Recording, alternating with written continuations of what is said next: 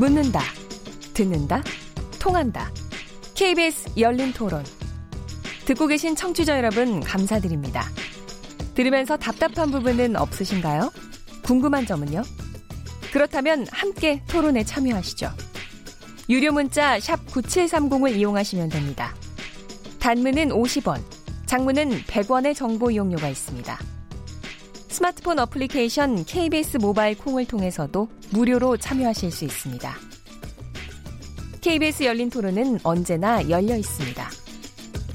듣고 계신 KBS 열린 토론은 매일 밤 1시에 재방송됩니다. 네, KBS 열린 토론. 어, 오늘 월요일 코너 정치의 재구성의 정치권 뜨거운 이슈를 짚어보고 있는데 정치자 의견 소개해드리겠습니다. 아, 휴대폰 뒷번호 2120번님. 누구를 위한 정치개혁인지 민생과 무슨 관계인지 토론을 듣고 있으니 한숨이 나옵니다. 제발 지난주와 같은 이야기가 반복되지 않도록 그리고 타당을 인권적으로 모독하는 발언은 삼가주세요. 콩으로 테크노 아이디님.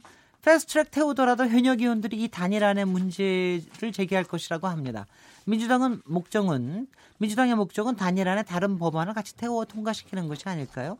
휴대폰 뒷번호 8588번님 야당이 잘, 약 절반 정도인데 반대를 밀어붙이는 것은 민주적인 것은 아니라고 봅니다. 시간이 걸려도 합의를 해야 합니다.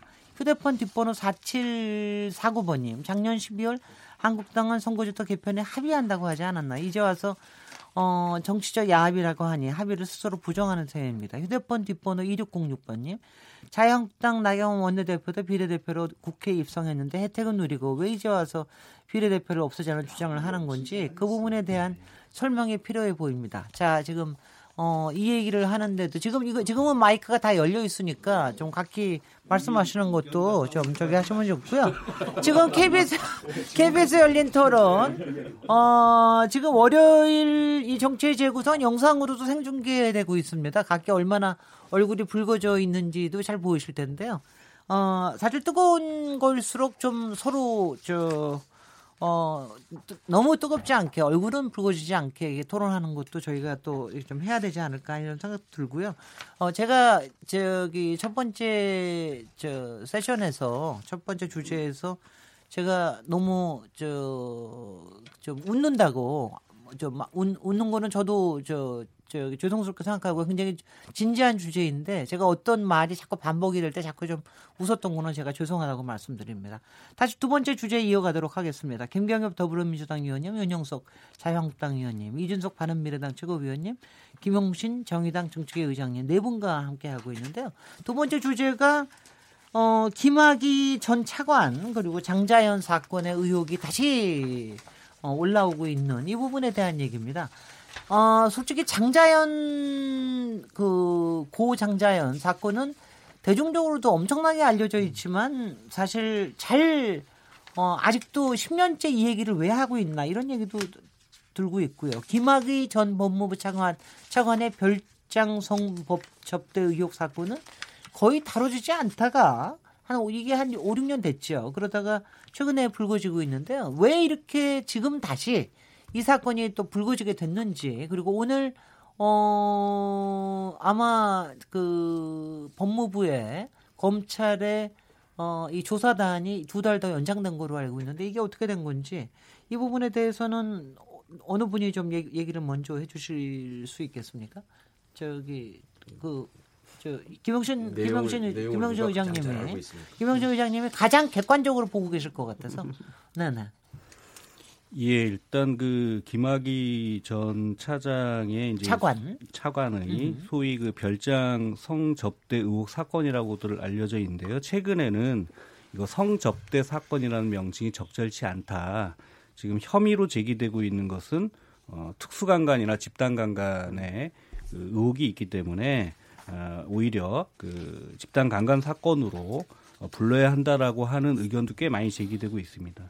얘기하셨던 것처럼 이게 이제 2013년도에 그 건설업자 이제 윤중천 네. 씨 소유의 이제 강원도 별장에서 있었던 그 별장에서 일어났던 것이 동영상이 이제 유출이 된 것이고요. 이 사건은 이제 2009년 경에 일어났던 사건으로 이제 알려져 있습니다. 그 행위는 네네. 네네. 당시 동원된 여성이 한 30명 정도로 알려져 있고요. 그 중에 5명은 대학생이었다고 합니다.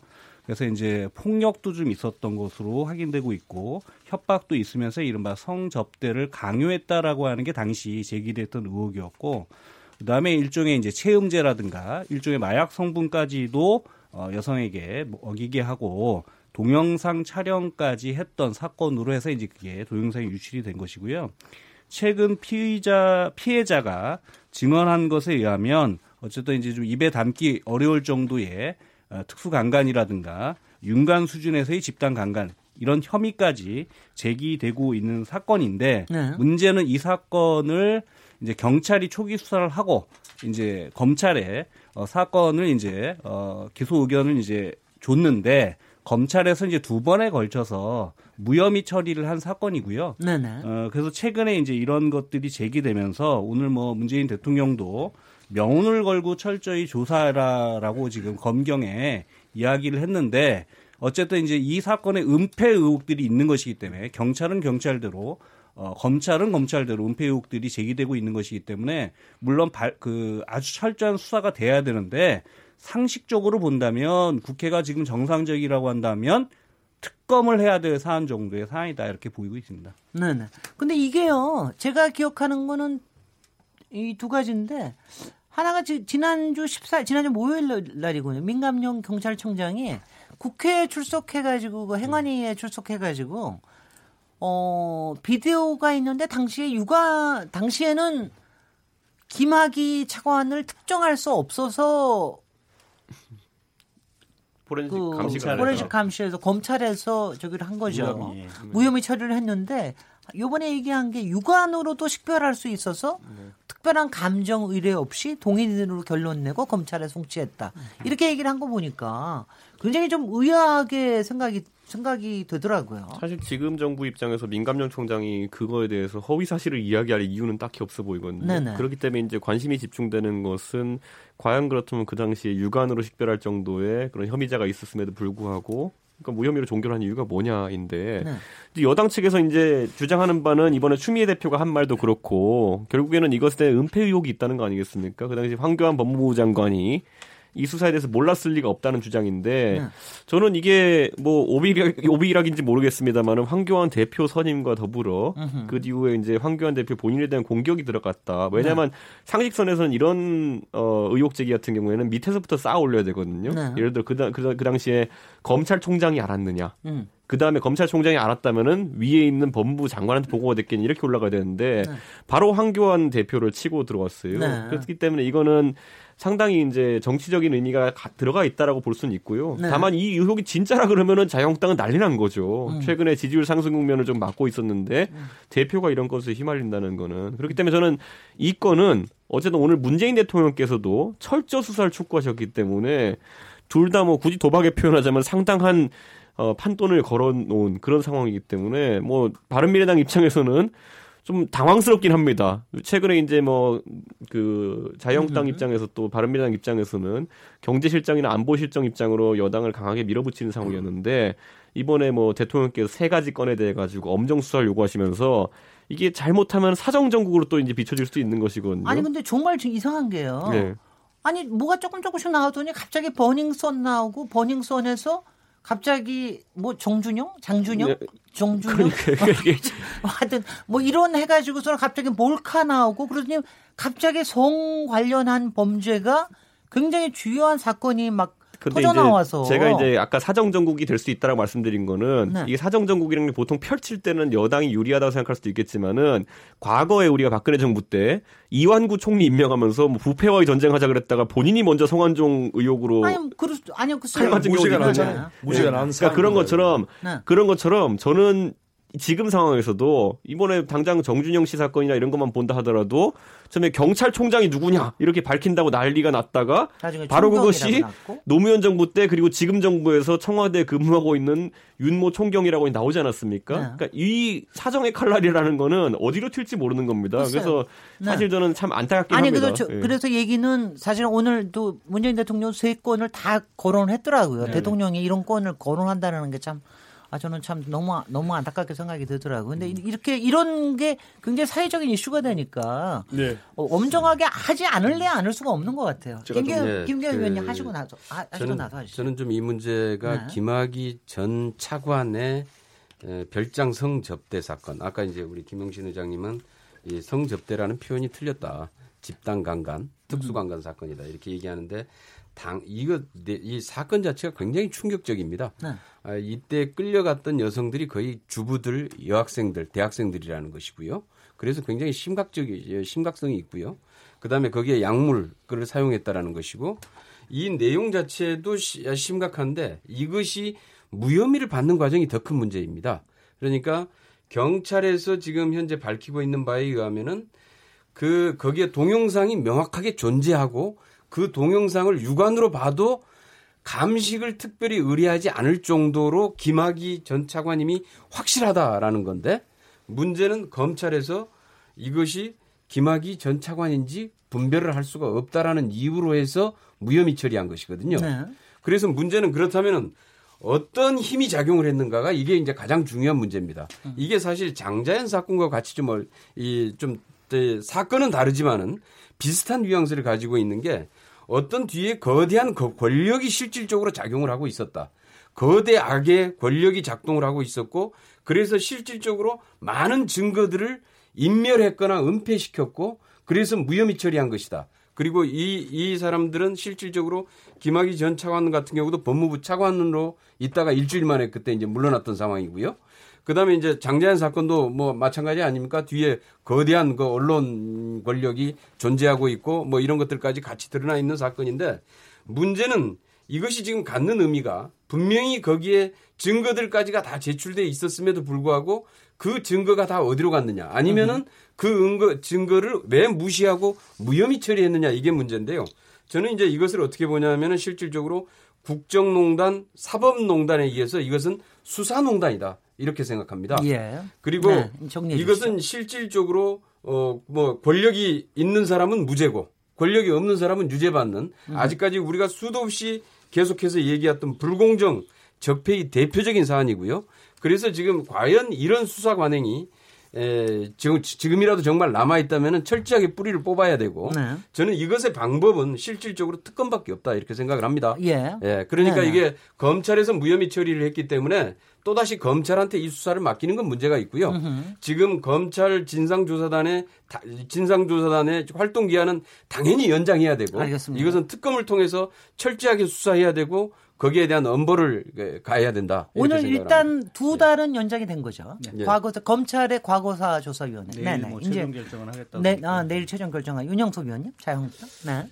예, 뭐 국회의원이 이렇게 이런 공영방송에 나와서 무책임하게 이렇게 의혹 제기하는 것은 참 그 아주 참 안타까운 일이고요. 그래서 이 사항은 그 당시에 그 어, 검찰총장이 이제 최동국 전 검찰총장인데 어, 그 당시에 검찰총장 책임하에 이 수사가 이루어진 것입니다. 그리고 경찰에서도 당시에 수사가 있었고 그래서 그 당시에 어떤 이 경찰의 수사와 어떤 검찰의 이러한 수사가 일일이 그 다 검찰 검찰총장이 지휘하에 이 수사가 이루어지는 것이지 법무부 장관한테 일일이 다 보고되는 게 아닙니다 전혀. 그런데 어, 지금 이 당시에 어떤 수사가 잘못되었다면은 그것은 검찰, 당시에 검찰총장이 책임을 져야 하고 또한 수사 실무자들이 책임을 져야죠. 그런데 그래서 자꾸 이제 의혹을 제기하는 것은 굉장히 무책, 무책임한 일이라고 제가 이제 말씀을 드리고 지금 그 민주당에서 특검 말씀하셨는데 지금 특검을 우리 자유한국당이 주장하고 있는 게 아, 신재민 전 기재부 사무관이 그 폭로한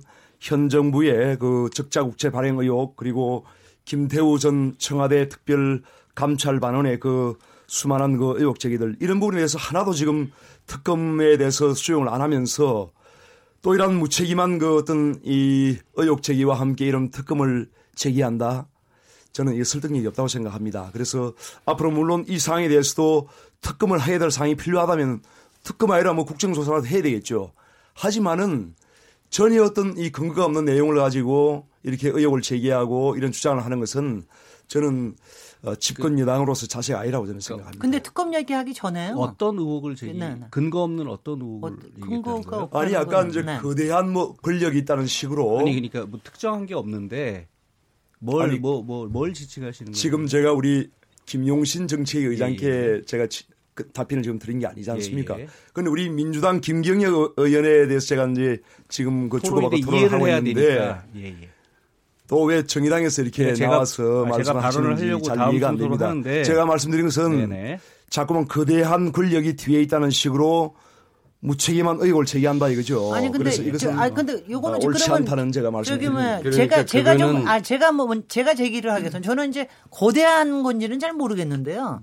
의혹은 의혹인 것 같아요. 그러니까 일반 국민들도 아니 왜냐면 권력이라고 아니 아니 아니 아니 그러니까 정말 권력의 의혹인 것 같아요. 왜냐하면 이제 어 아니 검찰하고 경찰하고 일단 얘기하는 게 다르잖아요. 서로 자료를 보냈는데 여기서 그못 받았다 그러고 뭐 이런 것들 그리고 한쪽에서는 자료가 분명히 있다 그러는데 아닌 것 같은 뭐 이런 거 이런 거 같은 아니까 그러니까 그런 게해서 뭐든지 간에 권력이 작용을 안 했으면 저런 게 있을, 있을 수 있는가. 그러니까 일반 국민으로서도 저는 그런 의문이 생길 것 같고요. 장자연 사건에 대해서는 좀 이런 것 같습니다. 사람들이.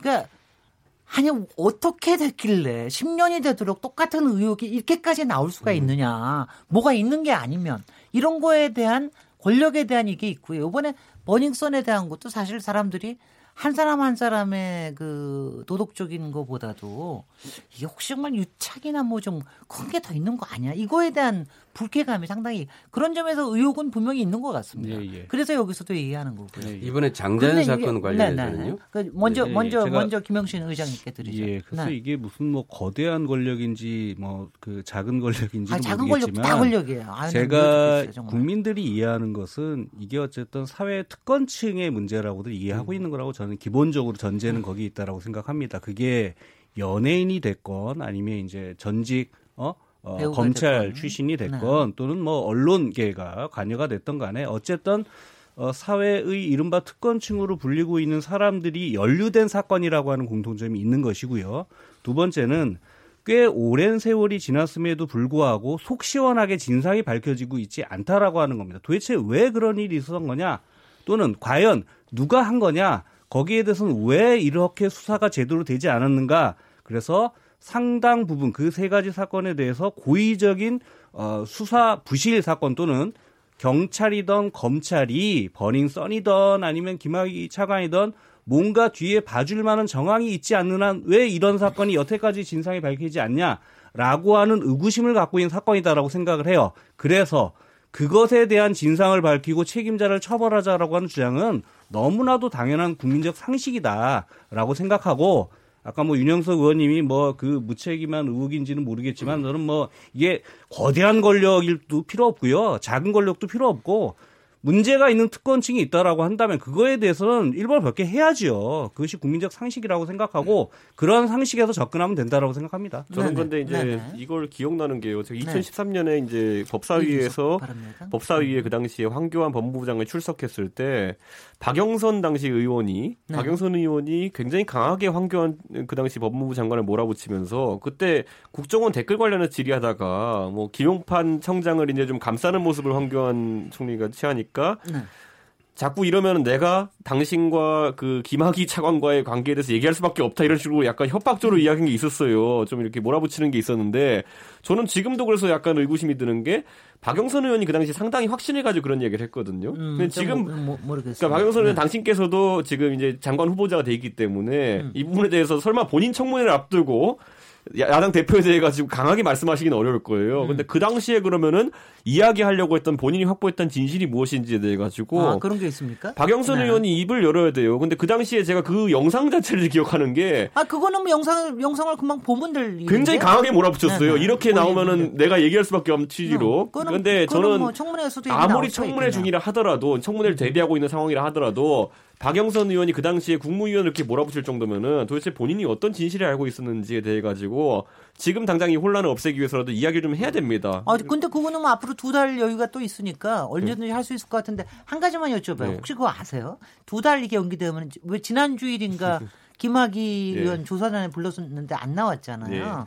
네. 지금도 어떤 경우에나 조사단에서는 불러도 조사권이 없는 겁니까?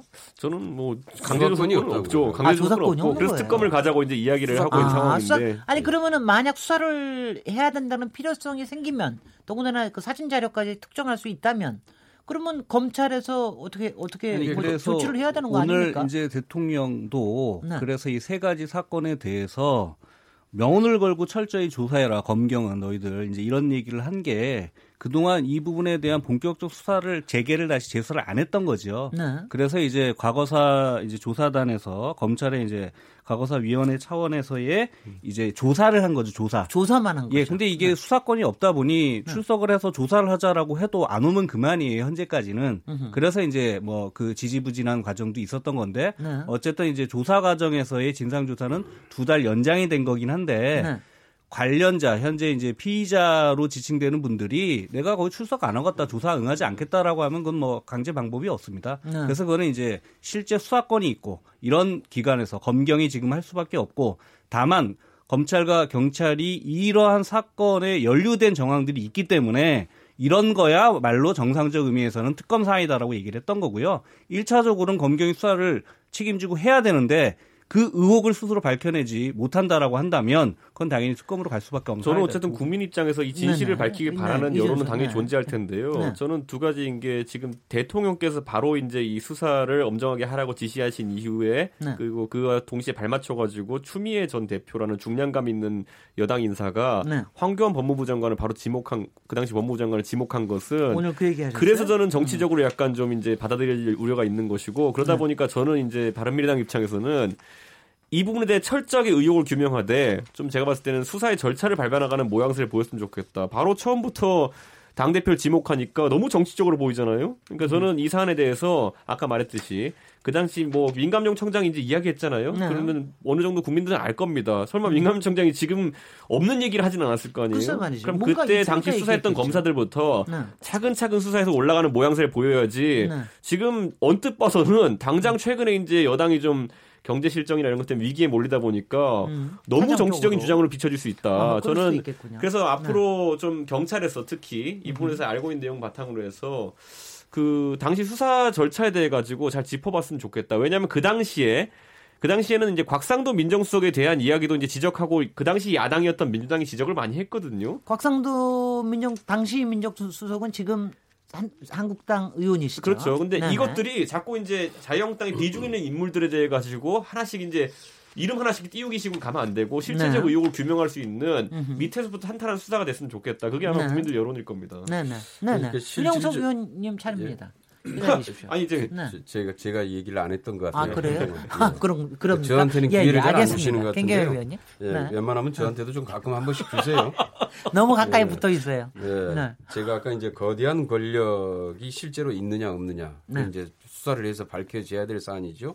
근데 몇 가지의 좀 정황들을 좀 볼 필요가 있는데요.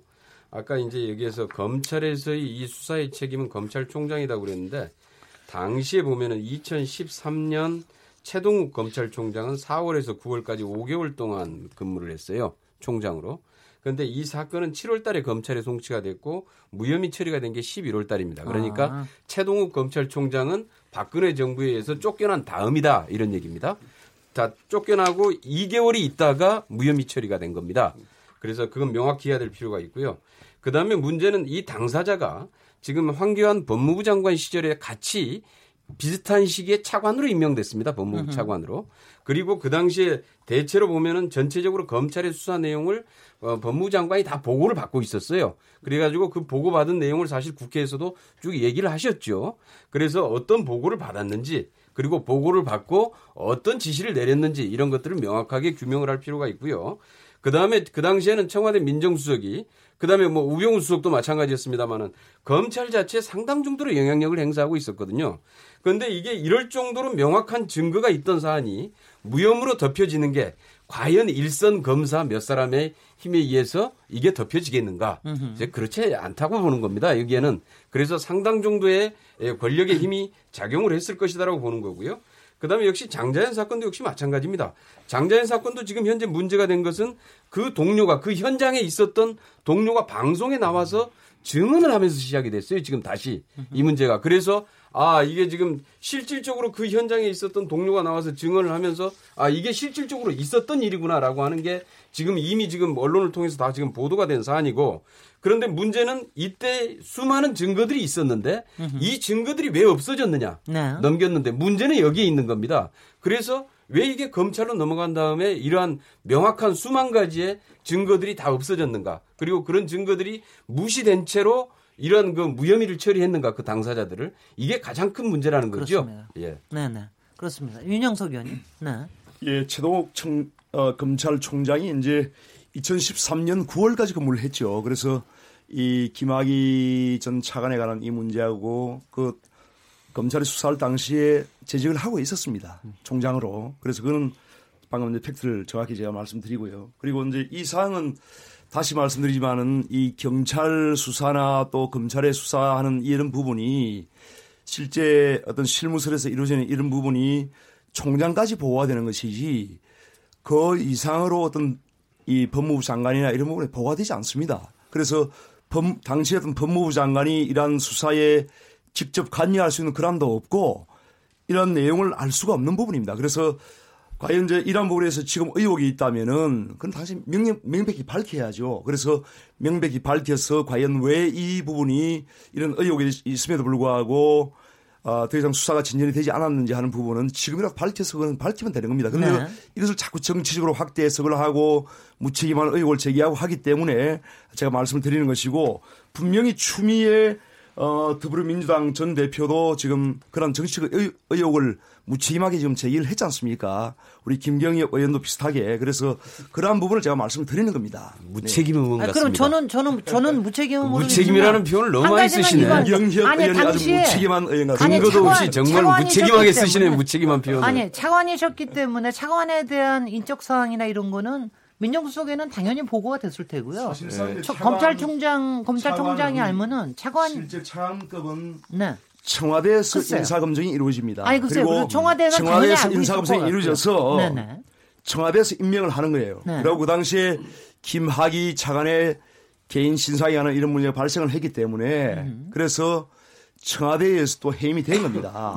네. 그런 과정에 어떤 수사 과정에 법무부 장관이 개입할 수 있는 여지도 없고 또한 임명 절차나 해임하는 과정에서 법무부 장관이 당시에 개입할 수 있는 여지는 없었다는 것이죠. 네, 알겠습니다. 그래서 그런 것을 네. 지금 야당의 그런 전 대표가 아주 무책임하게 알겠습니다. 무책임하게 의혹을 제기하고 우리 또 예, 예. 김경협 아 제가 아, 제가 한 가지만 더 무책임하게 한 가지만 더 주제를 의혹을 제기하시는데 이러한 것은 정말 바람직하지 않습니다. 한 가지만 더 놓겠습니다. 지금 이제 아주 경솔하게 정치적으로 끌고 가고 그래서 제가 보면 차분하게 우리가 이러한 수사의 어떤 경과를 지켜보고 명백히 밝혀야죠. 그거 지금 이제 공교롭게도 그래서 지금 명백히 이슈가요. 밝히기 위해서 우리가 수사상을 지켜보면서 어떤 결과에 대해서 우리가 승복하는 그러한 어떤 자신을 가지면 좋겠습니다. 예, 예. 잠깐만요. 네. 제가 이제 여기서 보니까 지금 공교롭게도 이게 검찰의 이슈 하나, 경찰의 이슈 하나가 지금 이렇게 맞붙고 있는 형국이에요. 그래서 각기 어, 이게 지금 검경 수사권 조정 때문에 사실 상당히 서로 좀, 좀 엣지에 있지 않습니까? 서로 민감하게 이렇게 돼 있는데, 어, 그래서 어떻게 보면은 이게 굉장히 좀 앞으로 수사가 잘 될 것 같기도 하고 어떻게 될 것 같습니까? 그 이슈 아, 아니면은 그것 때문에 또 검경 수사권에 뭐 이게 어떻게 보십니까? 이 모닝선하고도 같이 연결시켜서 제가 얘기하는 겁니다. 네, 이, 이, 이 부분에 대해서는 제가 저 김영신 정책위 의장님께 어쨌든 이게 이제 부실 수사 의혹이 분명히 있고 그게 네. 하나는 경찰에서의 뒤에서 봐줬다 또는 네, 네. 이제 부실 수사 의혹이 있는 거고 하나는 검찰에서 봐주겠다 또는 부실 수사 의혹이 있는 거기 때문에 이 부분에 대해서 지금 이제 검경 수사권 조정으로 지금 검찰과 네. 경찰이 나름 이제 그, 그 집단의 이익을 두고 서로 이제 경쟁하고 서로 이제 신경전을 하고 있는 상태여서 만약에 이게 어느 특정한 조직의 음. 검찰이든 경찰이든 부실 수사의 구조적인 조직적인 행위가 있었다고 한다면 치명타일 거 아닙니까? 그렇겠죠. 그런 점에서 이제 검찰은 검찰대로 경찰은 경찰대로 각각에 대해서 타겟팅을 해서 열심히 수사하려고 하는 동인들은 있어요. 그런 점에서는 저는 국민들로서는 다행스러운 면이 있다라고 생각을 해요. 네. 다만 그게 이제 그런 목적을 가지고 현재 분위기 때문에 열심히 하려고는 하는데 과연 끝까지 그렇게 열심히 할 거냐. 라고 하는 점에서는 그거는 이제 그, 그, 그 수사 결과를 지켜봐야 되기 때문에 네. 지금 형국은 그런 형국인데 이게 끝까지 유지될 건지는 알 수 없기 때문에 네. 그 점까지 지켜봐야 될 겁니다. 여기서는 네, 네. 이준석 최고위원님 대통령께서 오늘 이제 검찰과 경찰의 조직의 명운을 걸라는 취지로 얘기하신 거는 네. 사실 경쟁을 유도한 게 맞고요. 네. 근데 최근까지의 분위기로 보면 경찰이 좀 몰리는 상황이었습니다. 왜냐하면 검경 수사권 조정의 요체는 뭐냐면 검찰이 가진 걸 경찰한테 떼주는 거예요. 그래서 말이죠. 근데 경찰이 최근에 이제 그 버닝썬부터 시작해가지고 네. 약간은 좀 이제 믿을 수 있겠냐라는 그런 의구심이 이제 국민 사회에 들기 시작하니까 장자연 건 같은 경우는 검찰이 불리한 주제가 맞거든요. 보면은. 그렇죠. 아니면 이 기마이건도 그렇고요. 그러다 네. 보니까 대통령께서 뭐 굳이 그런 의도까지 있었는지 모르겠지만 균형을 잡아준 모양새가 됐습니다. 그래서 저는 그래서 이제 조직의 명운을 그 수사를 할 텐데 여기서 저는 이제 과잉 이제 충성 경쟁의 우려도 약간 있는 것이 예를 들어 버닝썬 논란 같은 경우에 이제 경찰 같은 경우에 국세청도 압수수색했죠. 이제 보면은 했어요. 어, 그래요. 예, 그러니까 네. 이게 잘했네. 예, 3, 4대 권력 기관 간에 네. 서로가 서로를 이제 속된 말로 터는 이제 상황이 나오는 것도 참 약간 우려스럽고 저는 지금 이제 또 봐야 될 것이 경찰 같은 경우에는 그 카톡 그 포렌식 업체를 네. 가서 이제 수사를 압수수색을 하는데 이걸 이제 그 원래 압수수색 영장이라는 게 그 건에 국한에서 나오는 것인데 나머지 자료들도 가져가려고 하다가 저희 당 하태경 의원이 뭐 평소에 그런 거 안 하는 분인데 1인 시위까지 해가지고 막은 그런 상황이었거든요. 그러다 보니까 음, 음. 지금 각자 실력, 실적 올리기를 위해 가지고 상당한 수준의 이제 충성 경쟁이 일어날 것이다. 저는 약간 음. 이 우려를 하고요. 네. 저는 여기에 더해가지고 이제 아까 말했던 것처럼 제가 황교안 총리가 황교안 이제 대표가 그 전당대회 하기 직전에 제가 공교롭게도 제가 연관 검색을 한번 확인해 본 적이 있었거든요. 근데 그분이 처음 할 때는 본인에 대한 개인 의혹들 뭐 단마진이라든지 이런 것들이 원래 연관 검색에 가 있었는데 오늘 제가 방송하면서 이제는 이분에 대한 관심사가 국민적으로 뭐로 바뀌었나 봤더니만은 오늘 KT라고 해가지고 또 이제 KT 아들, 세노조에서 밝힌 어, 아들 채용 논란을 만든 것도 있고 그리고 또 이제 방금 전에 있었던 김학이가 연관 검색가 됐고 네. 황교익 씨는 왠지 모르겠지만 이름이 비슷해서 올라간 것 같고 뭐뭐 뭐 이제 약간 좀 괴가 좀 바뀌었어요. 그래가지고 저는 그래가지고 알바 천국도 올라가 있는데 이건 왜 있는지 모르겠고 알바 천국은 본인이 하신 말씀이에요. 좀 몰랐어요. 근데 이제 그런 것들에서 이게 저는 왜 이게 농담처럼 얘기했지만 이게 왜 그러냐면은 황교안 대표에 대한 관심도가 높아진다는 건 주지의 사실입니다. 왜냐하면 네. 대선주자 여론조사 같은 데 상위권을 들고 있기 때문에. 근데 조기에 이 부분에 대해 가지고 좀 어, 청와대에서 제어를 네. 한다고 하는 인상을 주실 정도로 최근에 이런 황교안 그 대표에 대한 음흠. 여러 가지 의혹 제기가 뭐 네. 잇따르고 있는 건 사실입니다. 아, 뭐 여기서 여기서, 여기서 네. 지금 각기 또 저기 여당과 제1야당에 30초씩만 드립니다. 네. 30초만. 일, 네, 굉장히 경찰과 검찰의 관계에서 네. 검찰은 경, 경찰을 견제할 수 있어요. 네. 그리고 경찰이 수사를 잘못하면은 검찰이 다시 할 수도 있습니다. 그렇죠. 그런데 경찰은 검찰을 견제할 수 없습니다. 그렇죠. 아, 이것 하나는 명확하게 해야 되고요. 그다음에 거의 사실 수사권에 있어서 경찰의 수사권은 검찰의 거의 수사 지휘를 받기 때문에 거의 종속된 개념이거든요. 네. 그래서 그건 분명히 해야 되는데 문제는 그렇다면은 검찰이 이런 것들을 했을 때 이렇게 부실 수사 또는 증거를 은폐하거나 이렇게 그 의도적으로 무혐의 처리를 하는 이런 일을 했을 때 견제할 수 있는 데가 어디냐 이런 겁니다. 네, 실질적으로 네, 알겠습니다. 이게 그 질문입니다. 그래서 예, 예, 여기에서는 이것이 바로 공수처가, 공수처가 필요한, 이유로 그 네. 얘기인지 알았습니다. 네네. 윤영석 의원님. 네. 네네. 뭐 우리 자유한국당 입장이 지금 민주당, 정의당에서도 계속 공격을 하고 또 이 바른미래당까지 이 우리 당 대표에 대해서 이 공격을 하고 참 이게 1대 3의 이제 그런 입장인데 사실 이게 이제 지금 자유한국당이 지금 지지율이 올라오니까 민주당, 정의당 그리고 이제 바른미래당까지 가지고 그냥 그 온갖 의혹을 제기하는데 지금 KT 문제만 해도 그 우리 자유한국당 대표의 그 자제가 지극히 정상적인 그런 절차를 밟아서 어, 채용이 된 사, 아, 사안인데도 아 이것을 이렇게 의혹을 제기할 수 있구나 참 짧게. 정말 네. 안타까운 마음이 듭니다. 아, 참 그래서 네. 어, 우리 아니 이준석 우리 바른미래당 그 지금 최고위원께서 의혹을 제기했죠. 그래서 어, 그래서 이제 자꾸 그런 얘기를 하시는 것은 옳지 않다고 제가 말씀드리고 이 버닝썬 사건만 해도 사실상 이거는 이제 그 오늘 이제 문재인 대통령께서 버닝썬에 대해서 철저한 수사를 촉구한 것 저는 옳다고 생각합니다. 이 버닝썬이 정말 이거는 우리 사회 악의 그런 총집합체라고 해도 관이 아닌 그런 상황인데 성접대, 폭행, 뭐 어, 공무원과의 유착 관계 이런 것을 결국은 뒤를 봐준 그런 인물이 결국은 노무현 정권 당시에 청와대 근무했고 또한 문재인 정권의 이 청와대 근무한 경찰청 그 총경이 이러한 네네. 그 버닝썬 클럽의 이런 온갖. 사회악을 뒤를 봐주고 유착한 게 있었다는 것은 네. 정말 이 정권의 어떤 도덕성과 이러한 것이 얼마나 무너지고 있는가 하는 것을 보여주는 단적인 사례라고 저는 잠깐만 이 알겠습니다. 사회자님이 보니까 저는 굉장히 문제가 있다고 생각하는데 아, 우리 사회자님이 민주당 국회의원 출신이지만은 네. 아니 자유한국당인 제가 토론할 때마다 비웃고 냉소하고 이렇게 해서 되는 겁니까 정말? 비웃는 거 아니고 진짜로 아니, 웃었습니다. 아 저는요. 아니 아무리 민주당 국회의원 출신이지만은 너무 편파적이에요. 아니 편파적이라고 느끼시는 사회자가 말이죠. 이 특정 정당의 국회의원 출신이 하는 거 맞지 않지만은 너무 편파적입니다. 아니 그 부분에 대해서는요 특정 정당의 국회의원 했던 잠깐만 제가 여기 마이크 좀 꺼주십시오. 굉장히 부적절하고 이건 네. 바람직하지 않습니다. 특정한 정당의 아니, 국회의원을 했던 사람이 국회의원이면은 열린 토론에 열린 토론에 여기에 사회를 했던 적은 분명히 있고요.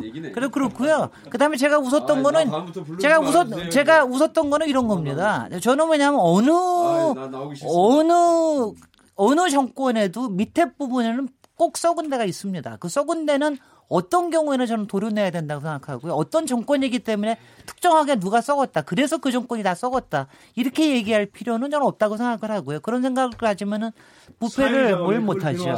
아니 변호하는 게 아니라 저는 팩트를 얘기하는 겁니다. 그러니까 좀 더 강력하게 비호하고 응? 그 과도한 얘기신 것 같고 사회자가 이 상황에 끼들 끼어들 상황이 아니에요. 예, 그 토론자가 사회까지 볼 수는 없고요. 네. 음, 제가 분위기 맞춰보려고 분위기 맞. 자 지금 지금 마이크는 다 끄시고요. 마이크 사회자도 토론을 할 수 있는 권리가 있고요. 사회자라고 하는 거는 그냥 예수 여기서 그냥 교통 상황 진행만 하는 건 아니고. 아 그거는 저기 다른 다른 저 라인으로 그거는 어필을 하십시오. 저한테서 여기서 어필을 하실 거는 없고요. 그럴 수 있습니다. 여기까지 얘기 나누고요. 잠시 쉬었다가 다음 주제로 이어가도록 하겠습니다. 지금 여러분께서는 KBS 열린 토론 시민 김진애와 함께 하고 계십니다.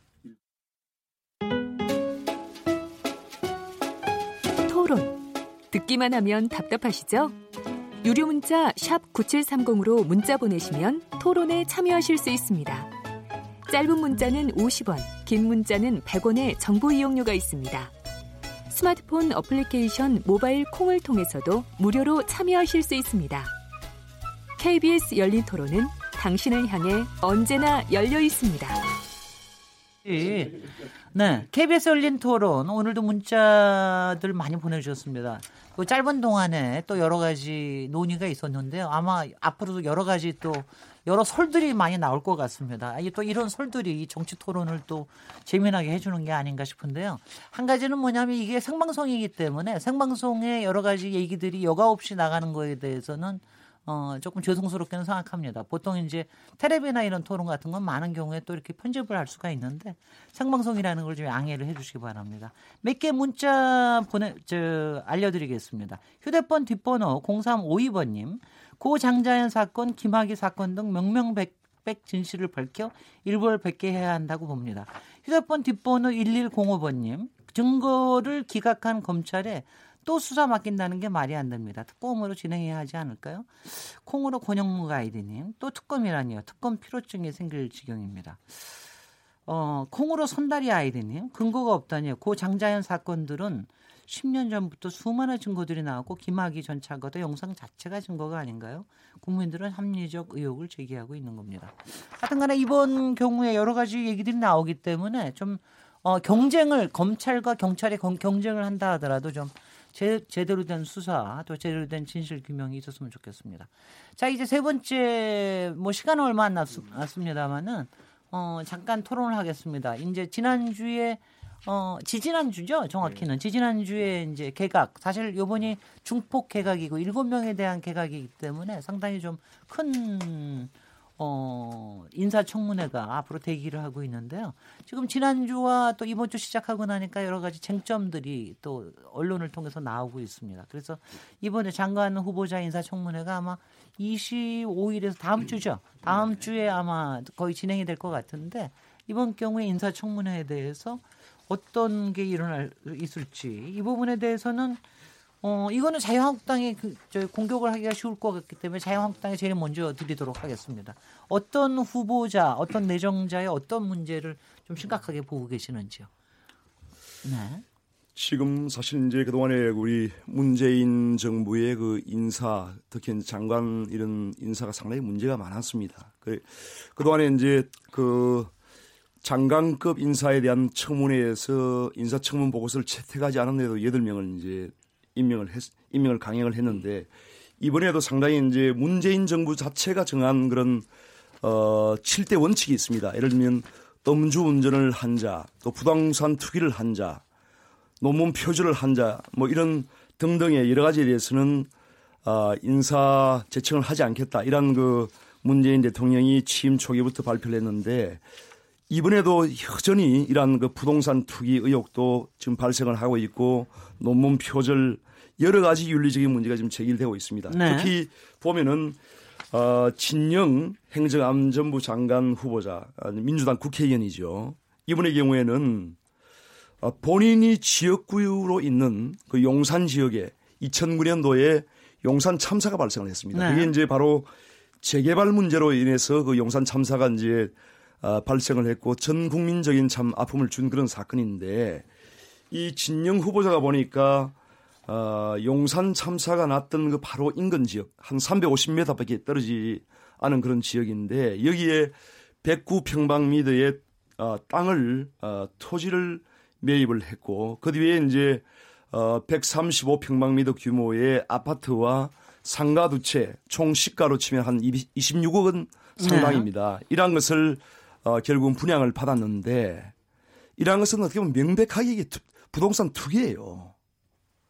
아니 본인의 그 지역구에 그러한 아픔이 스린 그런 용산 참사가 났던 그 지역의 인근 토지를 이렇게 매입을 해서 부동산 투기를 한다는 것은 그야말로 공직자로서 자격이 없는 사람입니다. 이러한 분을 지금 그 또 인사청문회에 지금 제청을 해서 올리, 올렸단 말입니다. 또한 그 박영선 후보자의 경우에도 지금 보면은 2014년부터 2018년까지 박 후보자 부부의 합산 소득이 지금 그, 어, 한 33억 원 정도 되는 걸로 지금 나오는데 저는 깜짝 놀랐습니다. 사실입니까?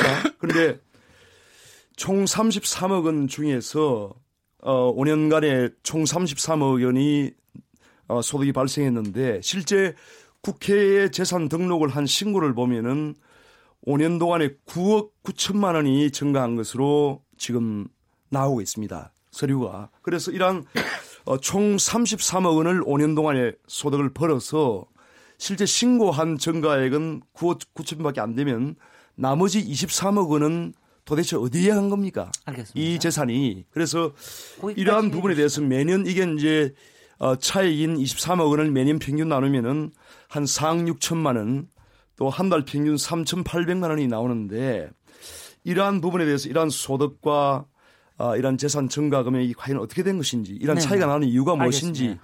이러한 부분을 위한 명명백백이 밝힐 거고, 또한 그 지금 최정호 국토부 장관 후보자의 경우에도 부동산 투기를 막는 그 주무장관입니다. 그런데 본인이 지금 다둑, 다주택자였는데 최근에 그, 어, 국토부 장관 지명을 받, 받고 나서 이 집을, 어, 바로 직전에 어, 장녀 부부에게 정려를 하고 월세 계약을 했다는데 이러한 부분도 과연 장관 후보자로서 어, 이 적절한 행동인지 네네. 거기까지만 해주십시오. 좀 아쉬움이 사실 나머지는 많습니다. 이준석 네. 최고위원님 해주시고 우선 네. 윤 의원님 말씀에 동의하는 부분이 있는데 네. 약간 그 박영선 의원 관련해서 의혹이 이제 계속 나올 텐데 저는 이제 지출 부분에 대해서는 사실 저는 약간 기시감이 드는 게 예전에 조윤선 장관 후보자도 비슷한 의혹이 있었어요. 네네. 그러니까 뭐 근데 변호사라서 그럴 거예요. 근데 그 당시에 이제 뭐 남편분도 훌, 유명한 네네. 변호사시고 하니까 뭐 많이 벌어 많이 쓴다는 취지로 이제 해명이 나왔던 것 네. 같은데 저는 뭐 지금 시점에서 오히려 저는 김현철 후보자 같은 경우에는 굉장히 좀 문제가 많지 않나. 네. 왜냐하면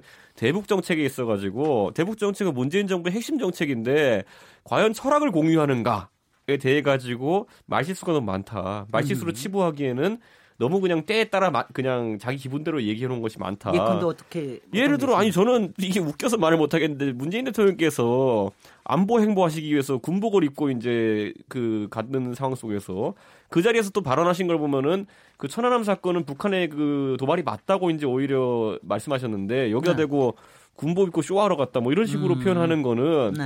저는 좀 가볍지 않았나. 왜냐면 네. 정치인의 행동에 대해 가지고 뭐 그 천안함 관련 발언 대해 가지고 동의 부동의를 표시하는 거는 뭐 학자로서의 견해라 볼 수 있겠지만은 군복 입고 쇼한다 이거는 그냥 뭐제 생각 댓글로 올라올 만한 내용을 그냥 이렇게 평가로 한 건데 저는 약간 가벼웠다 이런 생각이 들고요.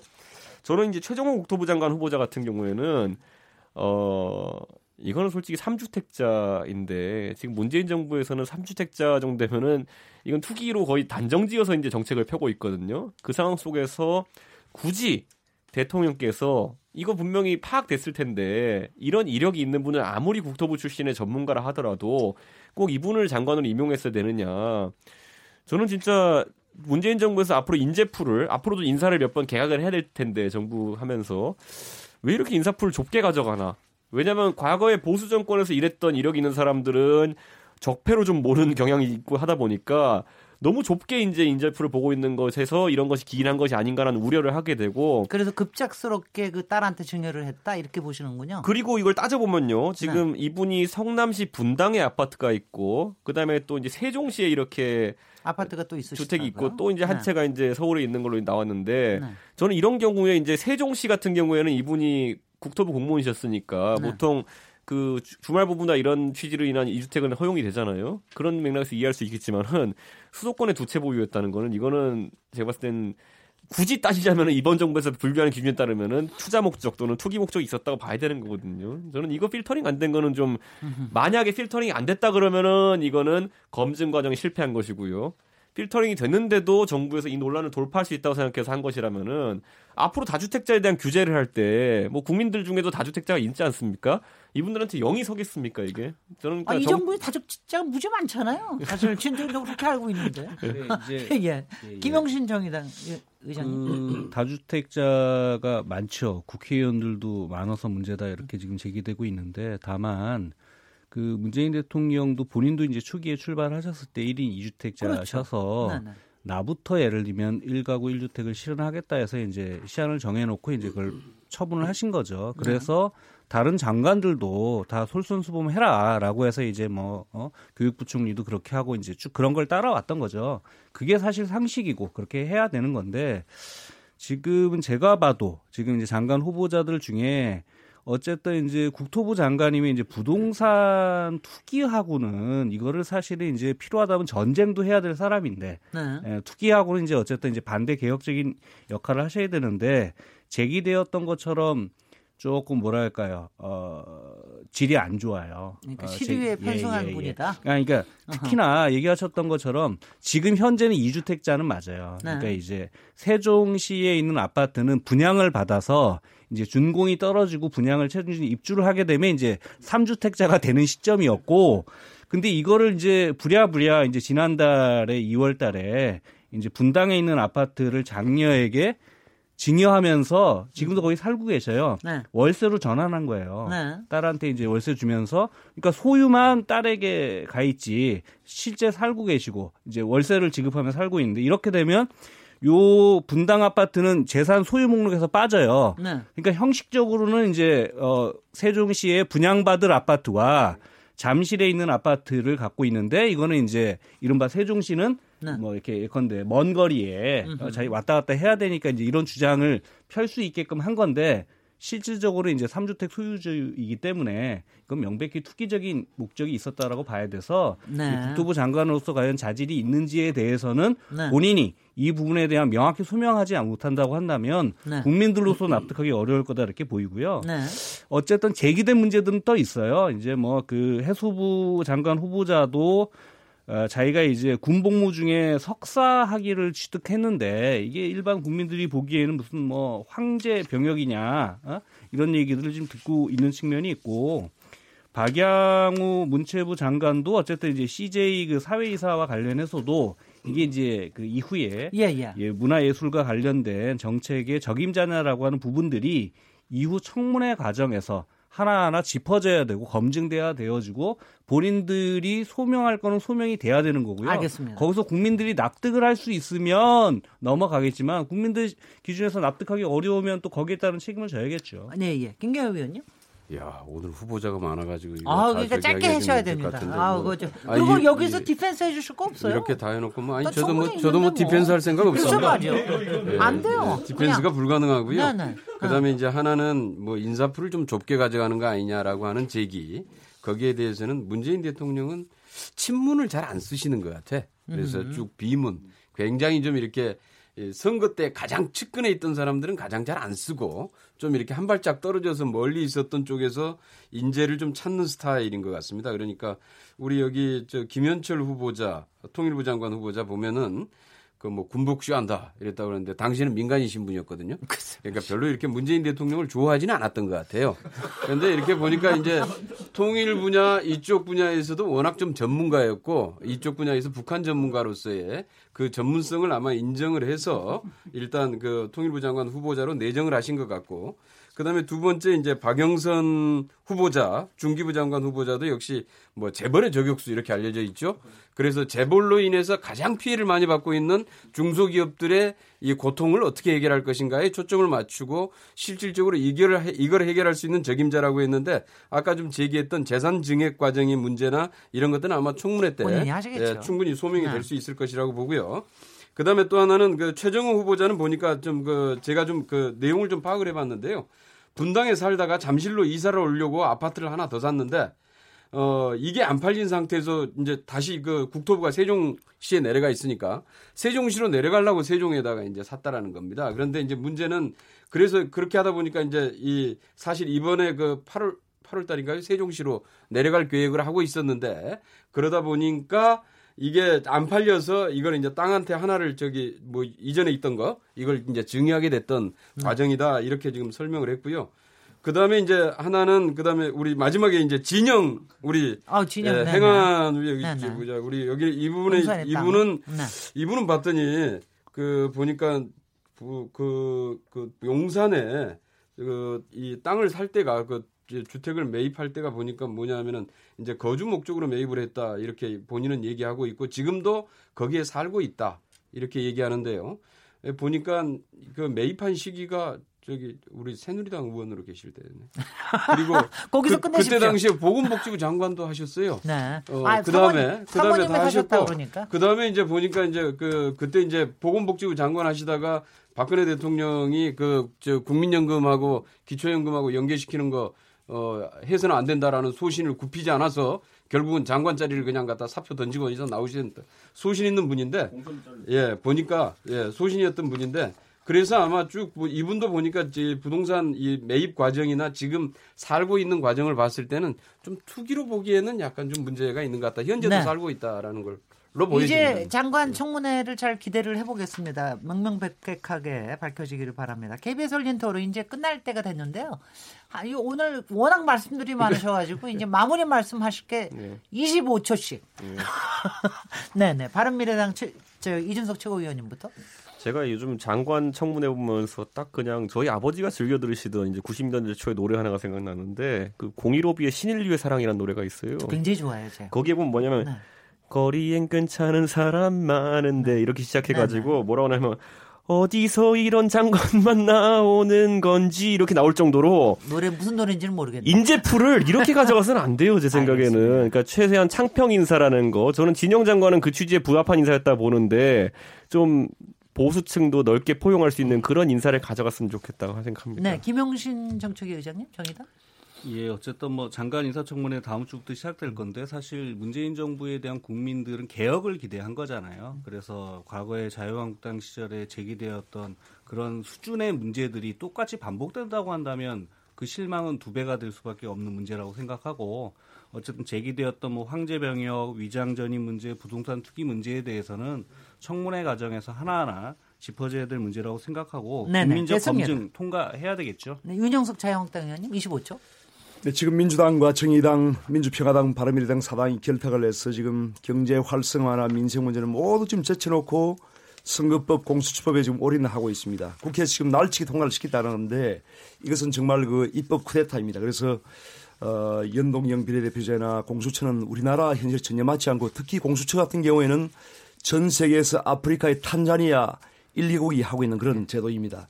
이러한 말도 되지 않은 이러한 것을 하겠다는 것은 결국은 민주당이 어, 좌파 독재를 20년, 네. 100년 하겠다는 것인데 자유한국당 결코 25초. 좌시하지 않을 겁니다. 25초. 네. 네.